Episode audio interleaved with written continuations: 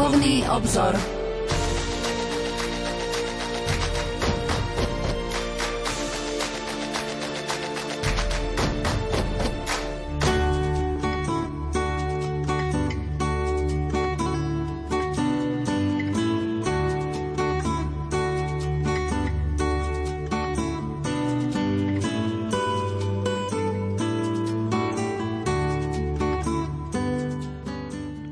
Požehnaný utorkový večer, milí poslucháči.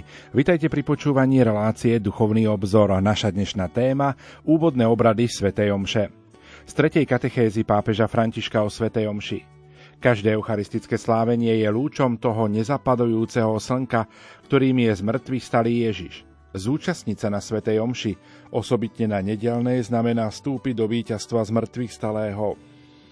Byť ožiarený jeho svetlom, ohriatý jeho teplom. Prostredníctvom eucharistického slávenia nás Duch Svätý robí účastnými na Božom živote, ktorý je schopný premeniť celú našu smrteľnú existenciu. A pri jeho prechode zo smrti do života, z času do večnosti, Pán Ježiš pri konaní paschy berie zo sebou aj nás. Pri svätej omši sa uskutočňuje pascha. Pri svätej omši sme s Ježišom, ktorý zomrel a vstal z mŕtvych, a on nás posúva vpred k večnému životu. V omši sa spájame s ním, ba ešte viac, Kristus žije v nás a my žijeme v ňom. S Kristom som pribitý na kríž, hovorí svätý Pavol. Už nežijem ja, ale vo mne žije Kristus.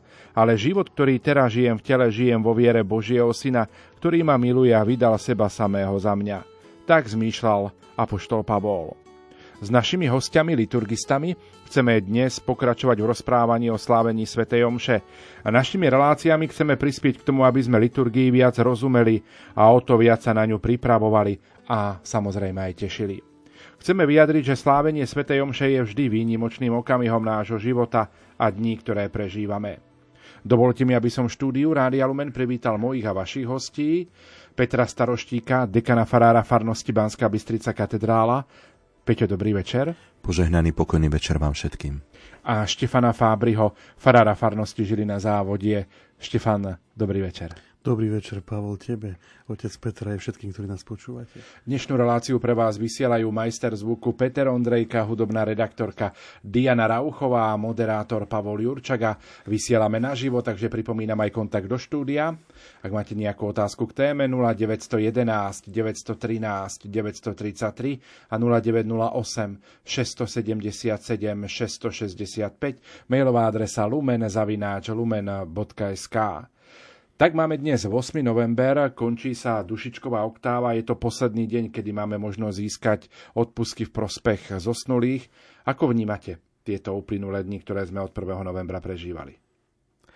Tak veľmi mám rád tento čas, pretože je to naozaj taká príležitosť trošku sa tak stíšiť a, a dá sa povedať, že musím sa priznať, že od mladosti som rád chodíval na cintorín, viedla ma k tomu moja stará mama, s ktorou som chodíval, sme to tak volali, obriadiť naše hroby, hej, ale bolo to, dá sa povedať, že prakticky počas celého roka sme tam pravidelne chodievali, bola to súčasťou nášho, nášho života proste, takže mám k tomu taký veľký vzťah a vždy som sa rád prechádzal po cintoríne, tam som meditoval, modlil sa.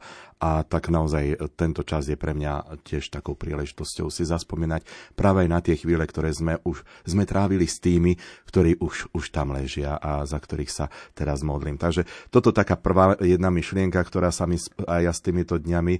A potom jedna, ktorú som čítal pred pár dňami a veľmi ma oslovila, veľmi sa mi páčila.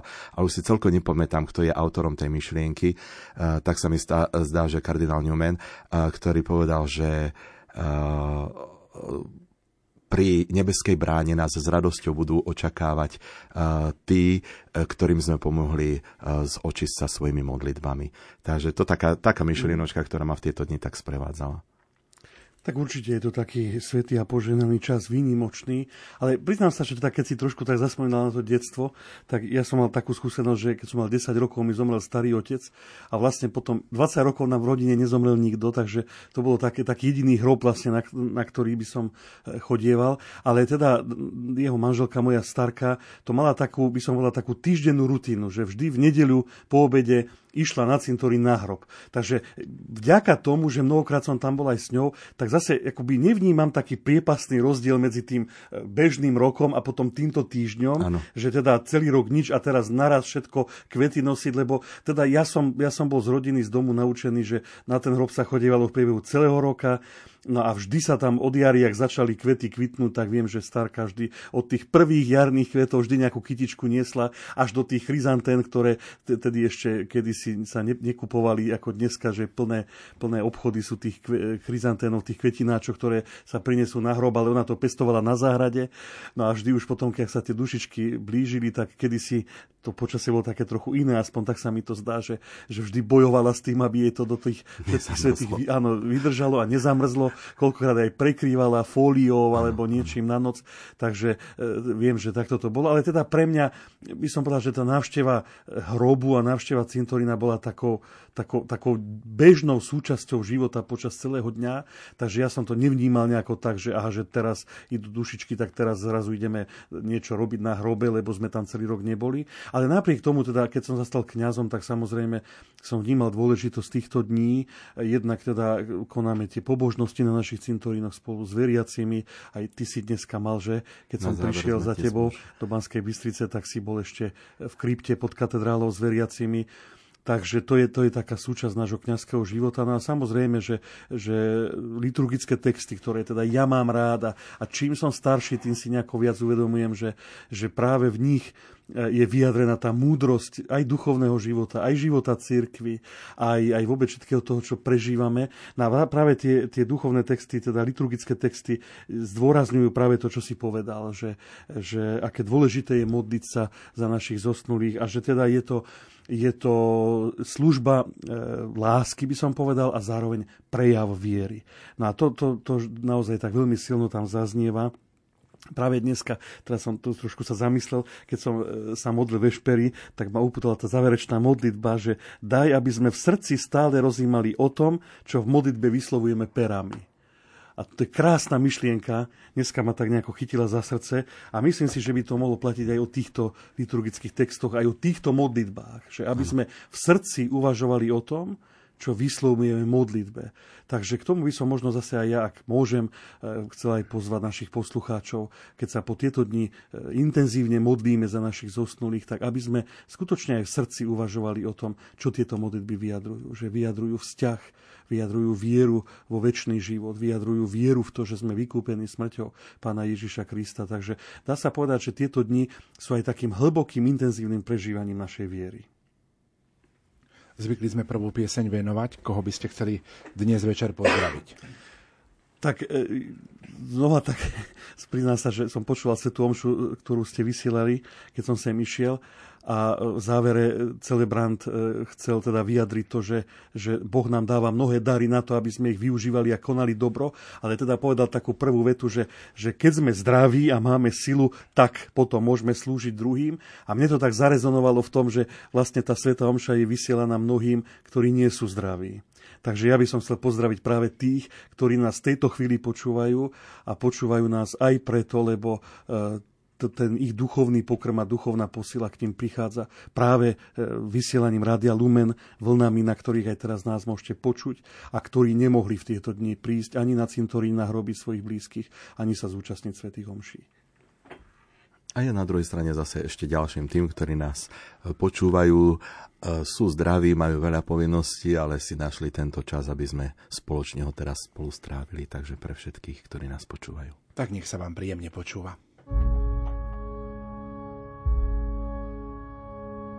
Ty božská láska, Ježiš môj, si plný lásky najsladšej.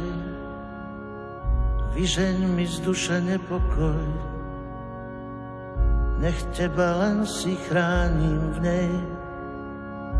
Nech viem, ako ma miluješ, môj Pán, môj Tvorca a Boh tiež.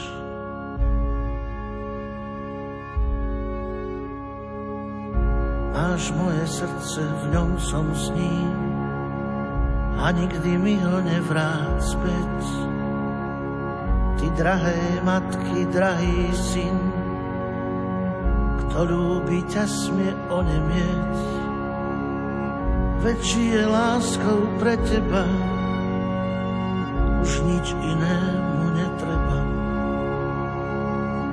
Držím tvoj kríž, môj Pane, v dlani. Počujem hlas tvoj, tvoje slova. Nik mi z duše neodstráni. Aj ty mňa príjmi, prosím znova. Aj ty mňa príjmi, prosím znova.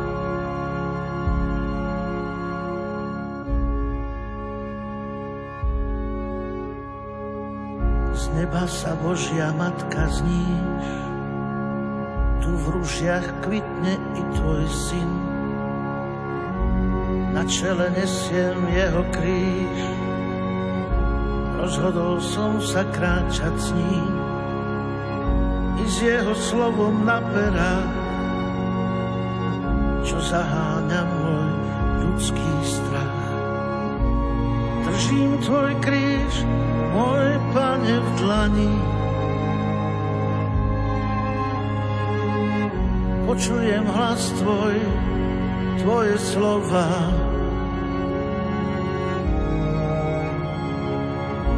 Nik mi ich z duše neodstráni. Aj ty mňa príjmi, prosím znova. Aj ty mňa príjmi, prosím znova.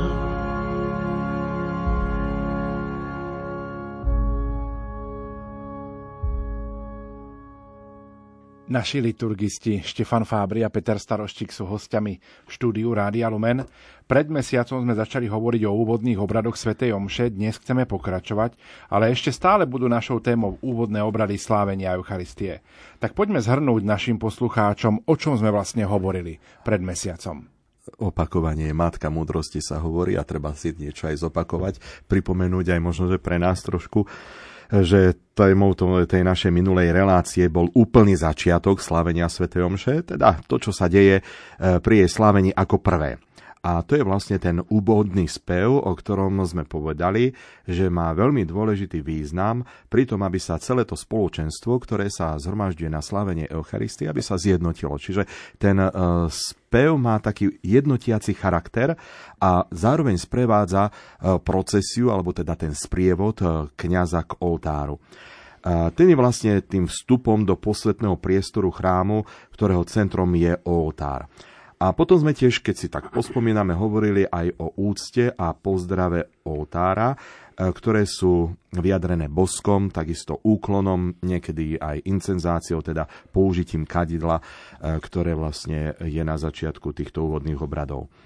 A potom sme prišli až do momentu, keď sú povedané trochu tak nadnesene, všetci na svojom mieste, teda veriaci sú na svojom mieste, takisto kňaz je na svojom mieste pri sedese, asistencia pri svojich sedadlách, veriaci v kostolných hlaviciach.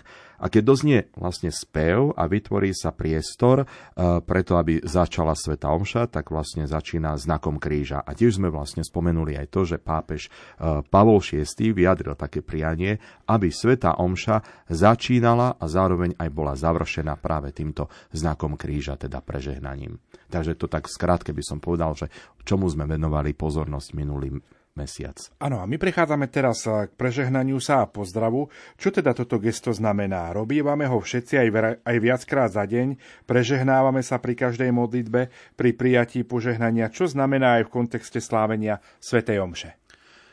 Tak ja si myslím, že čo prežehnanie sa znamená, vieme v našej osobnej modlitbe, ale teda pýtaš sa, čo znamená v kontexte svätej omše, a preto t- zase sa pozrieme do liturgických smerníc, všeobecných smerníc rímskeho misála, kde nájdeme takú zaujímavú vetu, že kňaz obrátený k ľudu povie v mene Otca i Syna i Ducha Svätého, a ľud odpovie amen.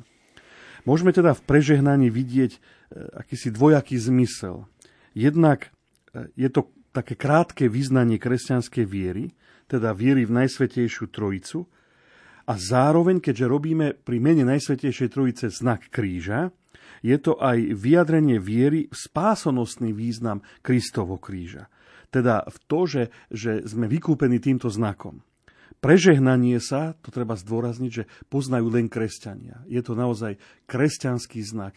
Je to znak kríža, ktorý robíme sami na svojom vlastnom tele, spomínajúc pritom Najsvätejšiu Trojicu. A samozrejme, že môžeme v ňom vidieť aj priznanie sa k nášmu krstu, ktorý sme rovnako prijali v mene Najsvätejšej Trojice. A teda slovami a znakom kríža v úvode svätej omše vyznávame, že Eucharistiu chceme sláviť jednak ako tí, ktorí majú vieru, teda ktorí sú veriaci, a jednak ako členovia cirkevného spoločenstva, do ktorého patríme práve prostredníctvom krstu. Skrátka, prežehnanie sa v úvode svätej omše znamená pre nás, že túto liturgiu chceme začať, ale aj sláviť v Božom mene, nie vo svojom vlastnom. Prežehnanie nás vlastne postaví pred Pánovu tvár a upriami nás na to najdôležitejšie, že v tejto chvíli sa začína stretnutie s našim Pánom. A myslím, že rovnako vnímame prežehnanie sa aj pri našej osobnej modlitbe. Po prežehnaní ešte zaznie krátke slovo amen. Zastavme sa aj pri ňom, lebo budeme ho počas svätej omše určite opakovať niekoľkokrát. No tak, ja by som tak možno, že dal do vašej pozornosti to, že slovo amen je v tej skupine hebrejských slov, ktoré si osvojila liturgia. A možno, že to tak celkom my ani tak v slovenčine nevnímame, pretože v tom sme vyrastali od malička, to tak nejako vnímame, je to súčasťou našich modlitieb. A je ešte ďalšie slova, ktorým budeme venovať pozornosť a sú z hebrejčiny. Aleluja, hosana, sabaot, cherubíni, serafíni. Čiže sú to vlastne hebrejské slova, meno Ježiš, Ješua. Teda všetko toto sú slova, ktoré sú z hebrejčiny a liturgia si ich osvojila a používa ich a my ich vlastne používame, dá sa povedať, že aj v slovenčine, pretože ten taký slovenský ekvivalent je je v našich bohoslúžobných textoch. Takže toto slovo amen bolo prevzaté z hebrejskej Biblie. No a zo židovstva, kde sa používa táto modlitba, alebo teda takéto zvolanie ako potvrdenie na, na tú modlitbu, ktorá bola prednesená a zároveň potvrdenie aj tej formuly požehnania, zmierenia, prísahy, ale aj prekliatia. A toto slovo amen je odvodené od slove, slovesa aman, ktoré vyjadruje to, že niekto je pravdivý, dôveryhodný alebo mocný. Takže dá sa to aj preložiť ako skutočne, určite, naozaj, samozrejme, alebo jednoducho takéto pritakanie. Áno, je to tak, je to naozaj tak. Súhlasím s tým, čo bolo vlastne, alebo sa stotožňujem s tým, čo bolo vyjadrené v tejto modlitbe. Jeho význam, význam tohto slova je ale ešte oveľa hlbší ako len jednoduchá bodka za nejakou vetou. Je to naozaj stotožnenie sa s tým, čo bolo prednesené. A v kresťanskej liturgii má toto slovo naozaj veľký význam a opakuje sa, ako si Pavol povedal, viackrát počas svätej omše, ale za to najdôležitejšie sa pokladá amen, ktoré je na konci eucharistickej modlitby. A o tom budeme ešte hovoriť aj v ďalších reláciách. Len tam možno, že je to práve tak zvýraznené, že my pri tých slávnostných bohoslužbách zvýrazňujeme to, tú dôležitosť toho amen aj napríklad trojitým alebo niekoľkonásobným zvolaním. Takže toľko k tomuto slovičku amen. Tak máme za sebou prežehnanie. Po prežehnaní nasleduje pozdrav ľudu. Zvyčajne kňazi používajú formulu Pán s vami, ale existujú aj iné formy. Napríklad biskup povie pokoj, pokoj vám. Pokoj, alebo pokoj, pokoj, s vami, pokoj, pokoj s vami. Ale máme tam aj iné formuly, tak vieme to priblížiť? Áno, áno, samozrejme vieme. E- Najprv som sa tak chvíľko dotkol toho, toho základného pozdravu Pán s vami i s duchom tvojím. E, opäť nahliadnem do všeobecných smerníc rímskeho misála, kde nájdeme v päťdesiatom bode takýto text. Potom kňaz pozdravom oznamuje zhromaždenému spoločenstvu Pánovu prítomnosť. Týmto pozdravom a odpoveďou ľudu sa vyjadruje tajomstvo zhromaždenej cirkvi. To je opäť jedna krásna teologická veta, pri ktorej sa musíme trochu pristaviť. Totiž práve ona nám naznačuje takú dvojakú úlohu toho liturgického pozdravu, ktorý je vlastne dialógom, pozdravom kňaza a odpoveďou ľudu. Je to oznámenie Kristovej prítomnosti a vyjadrenie tajomstva cirkvi, teda spoločenstva kresťanov, ktorí sa na liturgii schádzajú. Skúsme sa na tieto krátke dve vety. Pán s vami i s duchom tvojím. Zase trošku tak pozrieť hĺbšie v nejakom širšom kontexte, aby sme videli, aká hĺbka, hĺbka uvažovania, hĺbka teológie sa skrýva v týchto troch či štyroch krátkych slovách. Ten úvodný pozdrav kňaza Pán s vami je jeden z takých najstarobilejších a najkrajších požehnaní, ktoré naša liturgia vyhradila ustanovenému služobníkovi, teda kňazovi a diakonovi. Za chvíľu sa dozvieme, že prečo takýto pozdrav nepoužívajú laici. Prečo ho používa iba ten, kto prijal sviatosť posvätného stavu.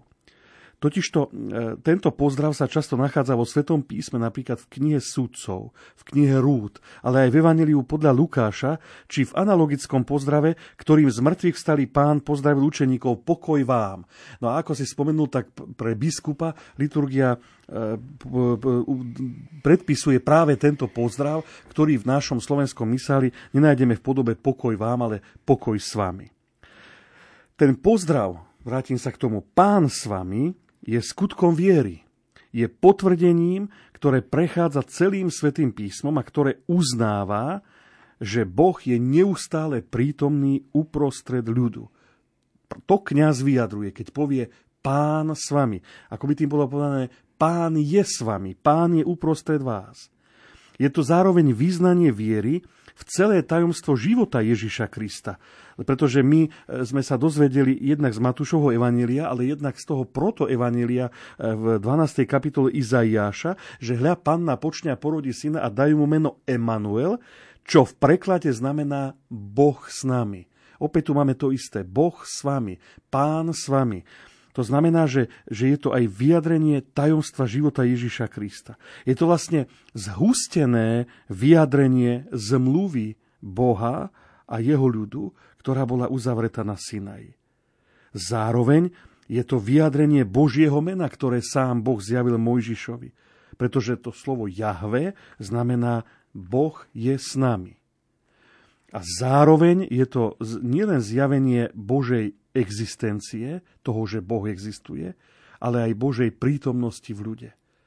Povedať Pán s vami totiž znamená vyjadriť samú podstatu Božieho zjavenia.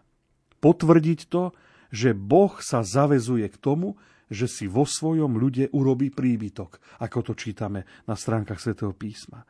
Znamená to obnoviť vo vzdávaní vďaky a v nádeji práve tú zmluvu, ktorej prostredníkom bol Mojžiš. A presne takto to v podstate urobí aj archaniel Gabriel pri zvestovaní Panne Márii, keď jej povie: zdravá, milosti plná, Pán s tebou. Vlastne on ju takto pozdraví. Anjel Gabriel potvrdí to, to, že Boh je verný svojej zmluve, že Boh túži prebývať uprostred svojho ľudu a tak ďalej. Všetko to, čo sme povedali. Tá odpoveď i s duchom tvojím je semitizmus. V priebehu času sa stal tak trochu predmetom diskusie, pretože bola otázka, že čo to znamená ten duch. Ako, ako tú, a hlavne tú latinskú frázu, lebo my prekladáme z latinského misála, ako ju preložiť. Dokonca niektorí z teológov navrhovali odpoveď i s tebou. Takúto napríklad nájdeme aj v českom misáli. Ale dejiny liturgie už od tretieho storočia potvrdzujú to, že liturgia, ktorá bola prekladaná do národných jazykov, bola prekladaná s tým pojmom i s duchom tvojím. No a čo, v čom spočíva ten semitizmus? V tom, že výraz duch na tomto mieste predstavuje to, čo je zmyslom hebrejského slova ruach. Totiž hebrejské chápanie nerozdeľuje človeka na dušu a telo. ja som to aj teraz napríklad aj veriacím trochu pripomínala, dokonca aj včera sme sa so seminaristami o tom bavili, že, že aj, aj texty za zomrelých sú formulované tak, že modlíme sa za zomrelých. Kedysi sa to formulovalo, že za duše. Hej. Ako by sme to rozdielovali, že telo do hrobu, duša do očistca, tak sa ideme modliť za, za dušu. Nie, Kristus nezomrel za duše, ale Kristus zomrel za nás ľudí. A preto aj modlitba je adresovaná za ľudí. A, a tu sa skutočne odráža to, že ten staroveký človek, a hlavne v židovskom prostredí, nerozdieloval osobu človeka na telo a ducha. Proste vnímal ho ako, ako jednotnú bytosť, ktorá je spojená tak teda aj s telom, s telesnou stránkou, ako s duchom, s duchovnou stránkou. Teda to, to hebrejské slovo ruach tu má iný význam ako grécke slovo pneuma alebo latinské slovo anima.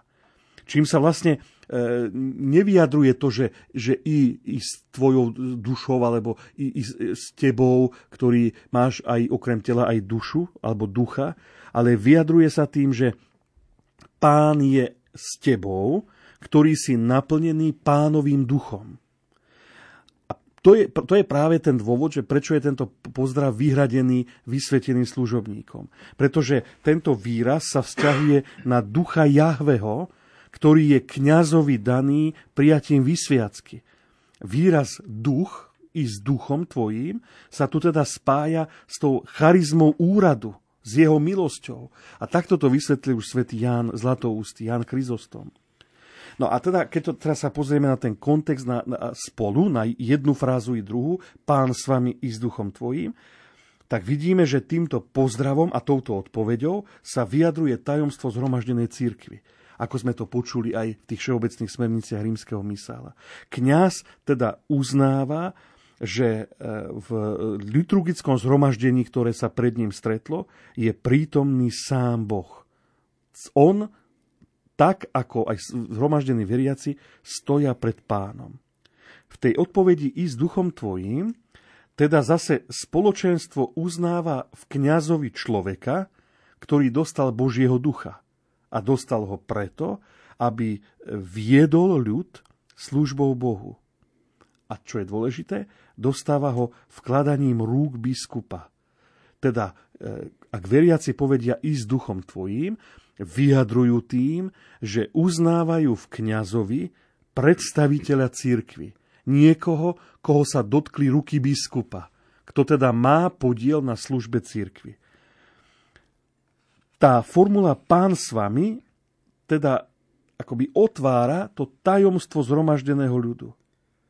Je to uznanie prítomných veriacich za Kristovu cirkev. A odpoveď i s duchom tvojím je zase uznanie kňaza za služobníka cirkvi. Nemecký teológ a liturgista Baltazar Fischer nazval túto odpoveď veriacich najkratšou modlitbou veriacich za kňaza. Vlastne táto forma pozdravu ukazuje na štruktúru samotnej Eucharistie. Boh, ktorý hovorí vo svojom slove, dáva prísľub spásy a príjma odpoveď človeka, ktorá sa prejavuje vo vzdávaní vďaky, a to je Eucharistia. Preto ten obrad pozdravu treba vnímať ako základný spôsob komunikácie a zároveň základ zjednotenia sa človeka s Bohom, ale aj človeka kňaza s druhým človekom, teda tým, ktorý tvorí liturgické zhromaždenie. No dobre, a čo tie ďalšie formy pozdravu? Tak obnovená liturgia podľa misálu pokoncilového svätého Pavla šiesteho obohacuje predchádzajúcu formu slávenia, ktorá poznala iba túto jedinú formu pozdravu Dominus vobiscum, Pán s vami. No a v tomto misáli nájdeme tri možnosti úvodného pozdravu. Táto pôvodná formula Pán s vami, o ktorej vlastne teraz bola reč, čo nám to pekne vysvetlil Štefan, ďakujem ti za to, lebo je to dôležité toto nejako chápať a rozumieť tomu. Tak táto formula sa vlastne uvádza v novom misáli až na treťom mieste, pričom vždy ide o texty tých jednotlivých pozdravov, že sú vlastne inšpirované Svätým písmom. A za tým môžeme tiež znovu vidieť veľmi krásnu symboliku. Že to prvé slovo svätej omše je Božie. Že, že to je Božie slovo. Že je to slovo, ktoré nie je celkom ľudské. A práve v tom pozdrave celebranta nezaznieva slovo kňaza ako prvé. Ako by on sa prihováral zhromaždenému ľudu vo svojom mene. Ale že vlastne je to slovo, ktoré je slovom samotného Boha. Čiže mňa to vždy tak nejako fascinuje, že, že keď si doslova pripožičiavame tieto slová, ktoré máme zo Svätého písma, že to je to Božie slovo, ktorým môžeme oslovovať sa, ktorým môžeme oslovať samotného Boha, ktorými sa môžeme modliť. Takže keď sa pýtaš, Pavol, na tie ďalšie formuly pozdravu, tak určite si poslucháči spomenú na prvý pozdrav, ktorý znie: milosť nášho Pána Ježiša Krista, láska Boha Otca i spoločenstvo Ducha Svätého, nech je s vami všetkými. A určite, znovu poviem, že určite je to dobre známy text, pretože je to prevzaté z druhého listu Korinťanom a tam to nájdeme v trinástej kapitole, v trinástom verši. Svätý Pavol takýmto spôsobom tento svoj list završuje. Myslím si, že je to nádherná trojičná formula, ktorá veľmi silno korešponduje s prežehnaním. Kde je to tam vlastne, to, to, to trojičné tam je veľmi, veľmi výrazné. Druhá formula má rovnako biblický pôvod a je inšpirovaná textom Svätého písma a sú to tie slova: milosť vám a pokoj od Boha nášho Otca i od Pána Ježiša Krista. A tieto slova sa nachádzajú v úvode Pavlových listov Rimanom a takisto v obidvoch listoch, ktoré adresuje Korinťanom. Takže môžeme ich tam nájsť a sú prevzaté teda z týchto textov. Ako zaujímavosť môžeme tiež spomenúť, že okrem rímskeho misála máme aj iné liturgické knihy a tam tiež môžeme nájsť ďalšie pozdravy, teda okrem misála sú tu pozdravy, ktoré sú napríklad v rímskom pontifikári pri požehnávaní kostola a oltára, kde je pozdrav takýto: milosť a pokoj nech sú s vami všetkými vo Svätej Božej cirkvi. Alebo potom zase obrad pokánia pri kajúcich pobožnostiach uvádza takýto pozdrav: milosť, milosrdenstvo a pokoj nášho Boha Otca i Ježiša Krista, nášho Spasiteľa, nech je s vami všetkými. Alebo: milosť vám a pokoj od Boha Otca a od Ježiša Krista, ktorý si vás zamiloval a svojou krvou obmyl vás od hriechov. A ďalšie iné teda tomu podobné pozdravy. E, vidíme, že oni akoby tak aj uvádzajú trošku do toho tajomstva, napríklad do toho tajomstva slávenia e, obradu pokánia. Hej. No a potom liturgické normy, čo je veľmi také zaujímavé a pekné, nám pripúšťajú aj použitie iných pozdravov, ktoré majú byť tiež inšpirované textami Svätého písma a to môžeme tiež dosť hojne e, nájsť e, v tých e, tímoch liturgistov, ktorí pracovali pri príprave misálov v rôznych iných krajinách. Napríklad môžeme spomenúť taliansky misál, keď pripravovali, tak si tam tiež zobrali za inšpiráciu niekto, niekoľko novozákonných spisov, napríklad text z druhého listu Solunčanom z tretej kapitoly v talianskom misáli je v takejto podobe: Pán, ktorý vedie naše srdcia ku Kristovej láske a trpezlivosti, nech je s vami všetkými. Alebo potom: Boh nádeje, ktorý vás náplňa všetkou radosťou a pokojom vo viere v sile Ducha Svätého, nech je s vami všetkými. To je zase text, ktorý je inšpirovaný trinástym veršom, teda áno, v pätnástej kapitole listu Rimanom. Takže vidíme, že vlastne mysál aj tam pripúšťa, aby sa takýmto spôsobom obohatili tie jednotlivé texty. My si v tejto chvíli opäť trochu zahráme a po pesničke budeme pokračovať uvedením do slávenia.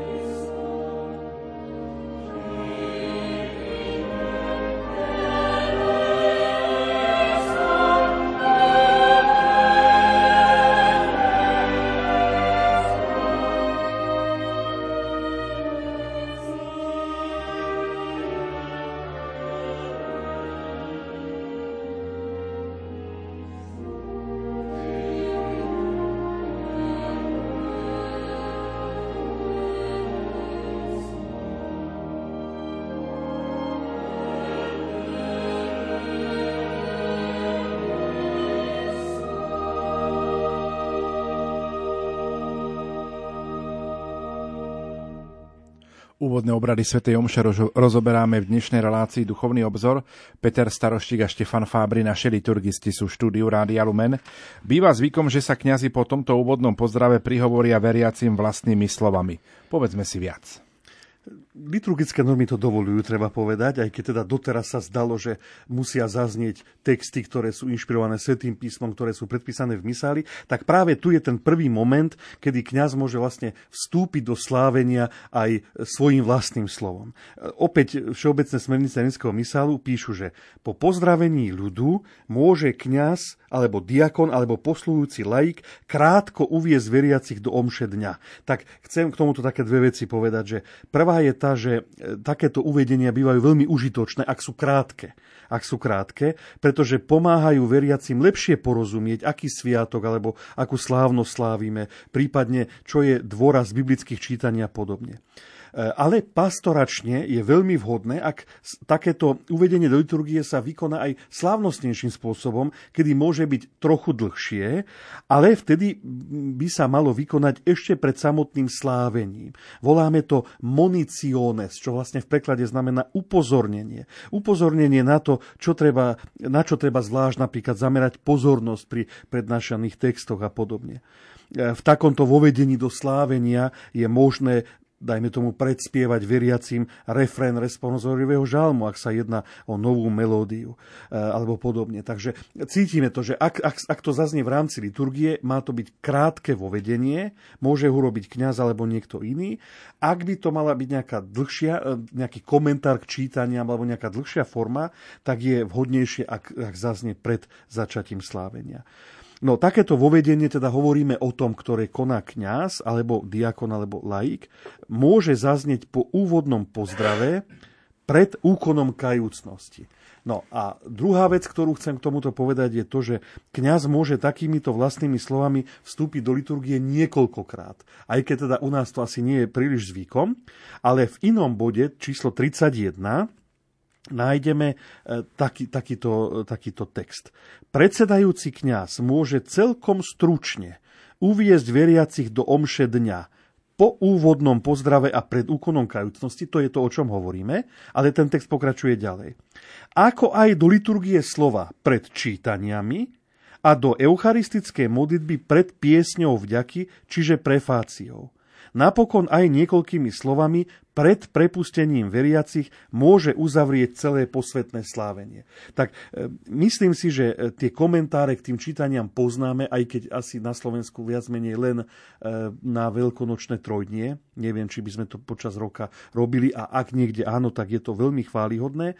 A poznáme aj to, že pár slov kňaz povie v závere svätej omše, ale neviem, či je zvykom, teda ja som to ešte nezažil, prihovárať sa takýmto živým vstupom, by som povedal, do eucharistickej liturgie na jej začiatku, teda po modlitbe nad obetnými darmi, pred začatím prefácie. Veľmi málo. Niekedy v detských svätých omšiach. Detské sväté omše majú tie texty áno, predpísané, ale, ale asi hej. to nemáme zvykom. Ale všimnime si teda, že liturgia počíta s tým, že, že kňaz môže voviesť veriacich do toho, čo nasleduje. Teda v úvode svätej omše do omše, v úvode liturgie slova do čítaných textov svätého písma, v úvode eucharistického slavenia do samotného slavenia, no a potom ešte povedať pár slov na záver. No, je, je zase také trochu, by som povedal, že zase, tak ako je to chválihodné, kde sa to robí, tak je zase trochu také tragické, ak sa z tých krátkych uvedení stane druhá a tretia kázeň.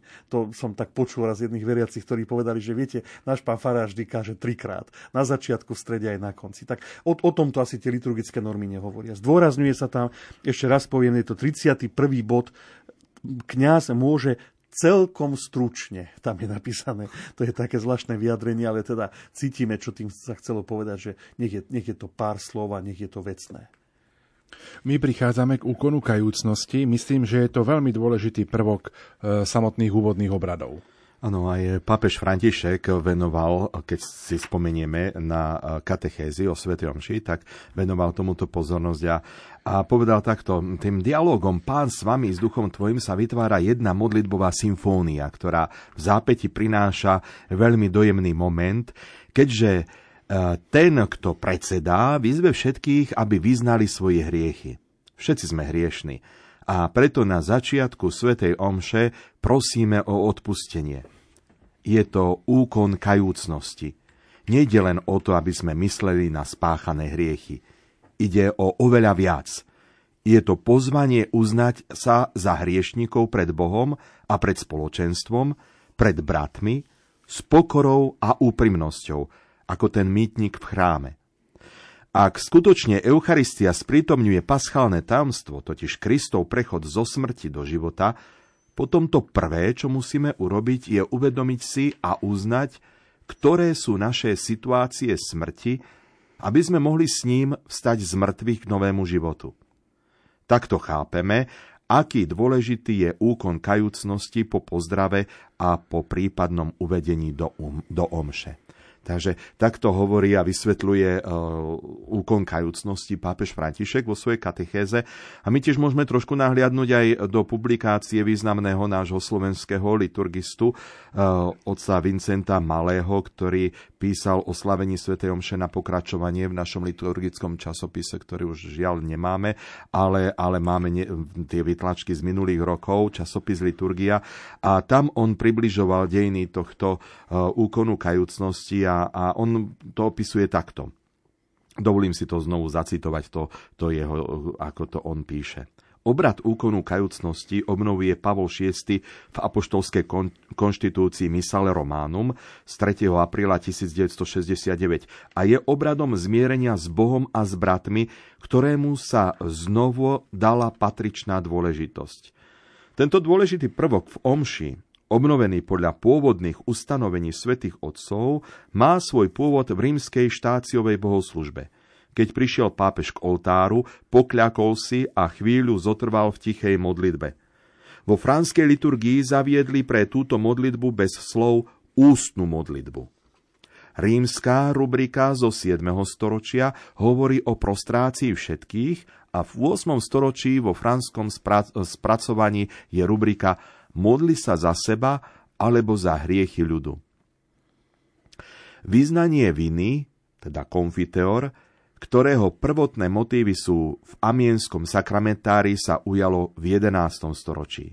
V tridenskom misáli je konfiteor privátnou modlitbou kňaza a konala sa pri stupňoch oltára. Kým kňaz spolu s ministrantmi s asistenciou recitoval konfiteor polohlasne, zatiaľ ľud spieval introit alebo aj kyrie.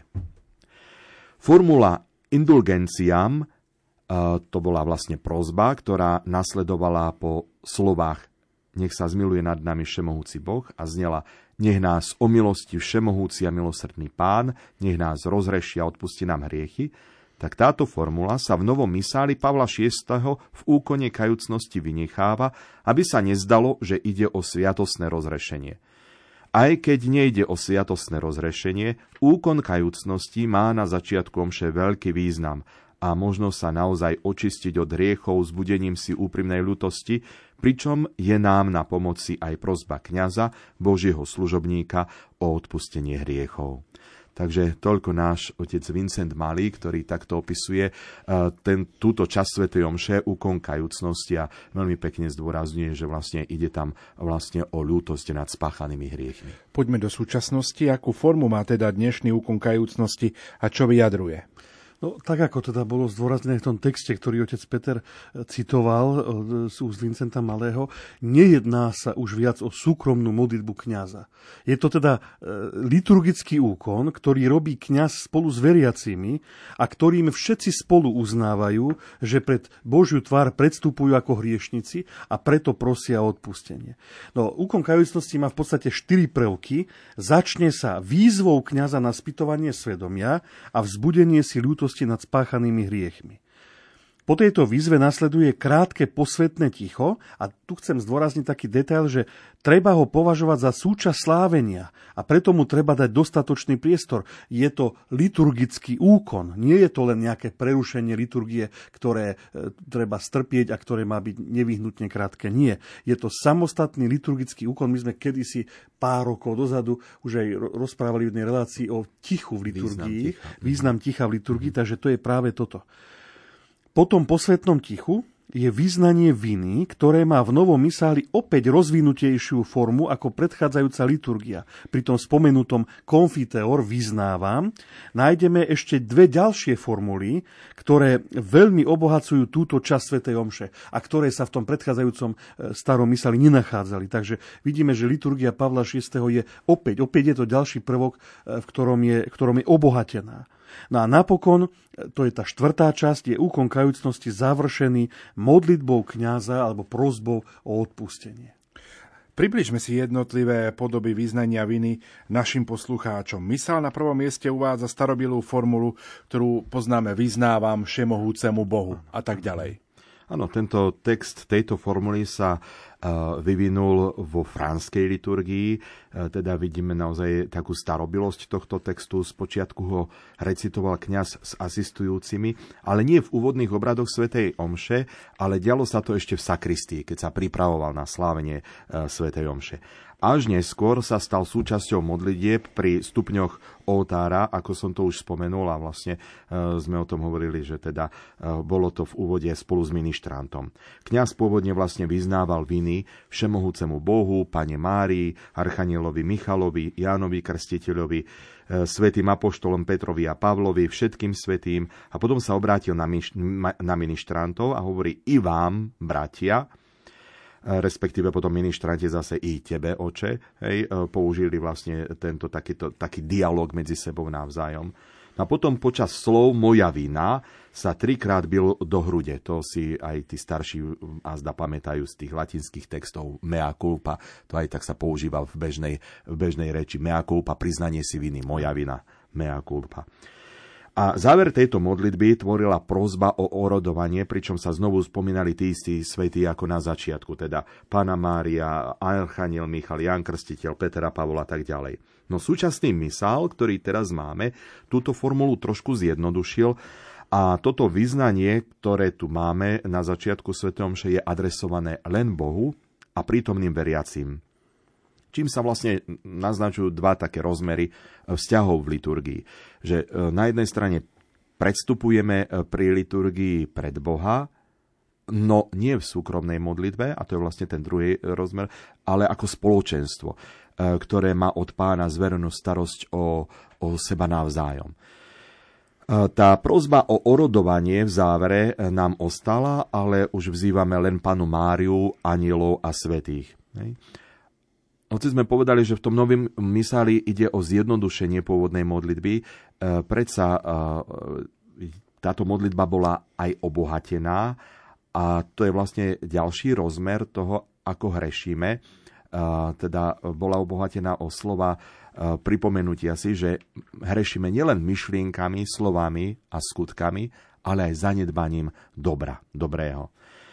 Tento rozmer stará liturgia nepoznala, to zanedbanie dobra, ale všetci vieme, že je to naozaj veľmi dôležité si uvedomiť túto skutočnosť, že aj takýmto spôsobom konáme zlo, ak neurobíme niečo dobré.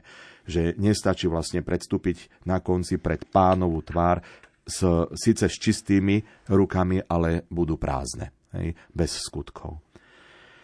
No a stretávame sa tu ešte s jedným biblickým gestom, ktoré som už pred chvíľočkou spomenul s tými slovami moja vina, kde sa bijeme do prs, a môžeme to čítať v Lukášovom evanjeliu v osemnástej kapitole, kde je príbeh o mýtnikovi.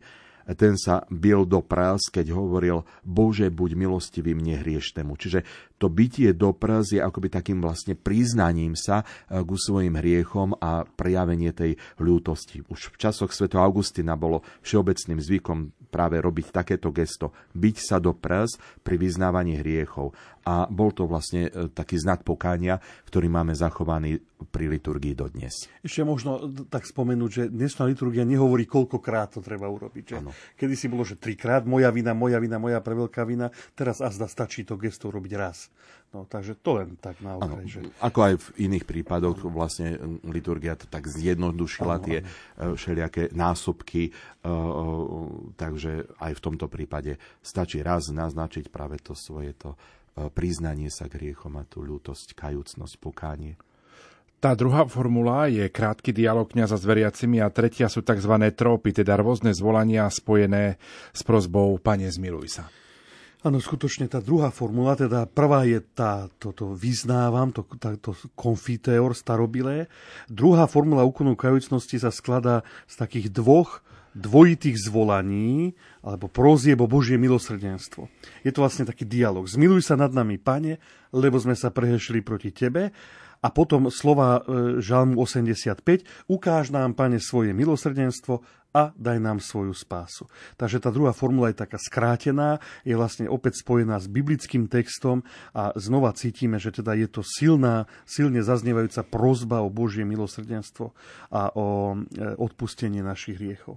No a tretia formula, ako si správne Pavol povedal, je kombináciou vzývania Pána, teda Kyrie, a tzv. Trópov. Treba povedať, že pri tých prvých dvoch formulách nasleduje vzývanie Pána až po úkone kajúcnosti, ale ako sa dívam na hodinky, tak budeme o ňom rozprávať až v budúcej relácii. No teda, pričom tá tretia formula kombinuje spolu toto vzývanie Pána s tými tzv. Trópami. Dáva nám teda táto formula takú možnosť istému prispôsobeniu úkonu kajúcnosti konkrétnemu sláveniu podľa liturgického obdobia. Hoci teda v latinskom misáli sa to nenachádza, tam je iba jedna formula, taká vzorová, ale nájdeme tam rubriku, že je možné podľa biblických textov doplniť alebo rozšíriť túto formulu aj o iné zvolania. No a tie už sa potom objavujú v národných misáloch, ako to aj otec Peter povedal, že napríklad aj Taliani majú mnohé texty doplnené rovnako po Poliaci, Nemci, Česi a podobne, tak to sa objaví aj tu. No a teda v tomto prípade to nájdeme aj v slovenskom misáli, ktorý teda túto, túto formulu úkonu kajúcnosti naozaj má bohato, bohato rozšírenú. Hlavne teda o formy, ktoré sa týkajú jednotlivých období liturgického roka, alebo potom tuším tam ešte na sviatky Panny Márie a je tam ešte jedno zvolanie alebo dve zvolania pri omšiach za zosnulých. Ale teda nájdeme tu také dva dôležité prvky. Na prvom mieste sú to teda tie tzv. Trópy, ktoré zdôrazňujú Kristovo spasiteľné dielo pre človeka hriešníka, človeka, ktorý je hriešníkom.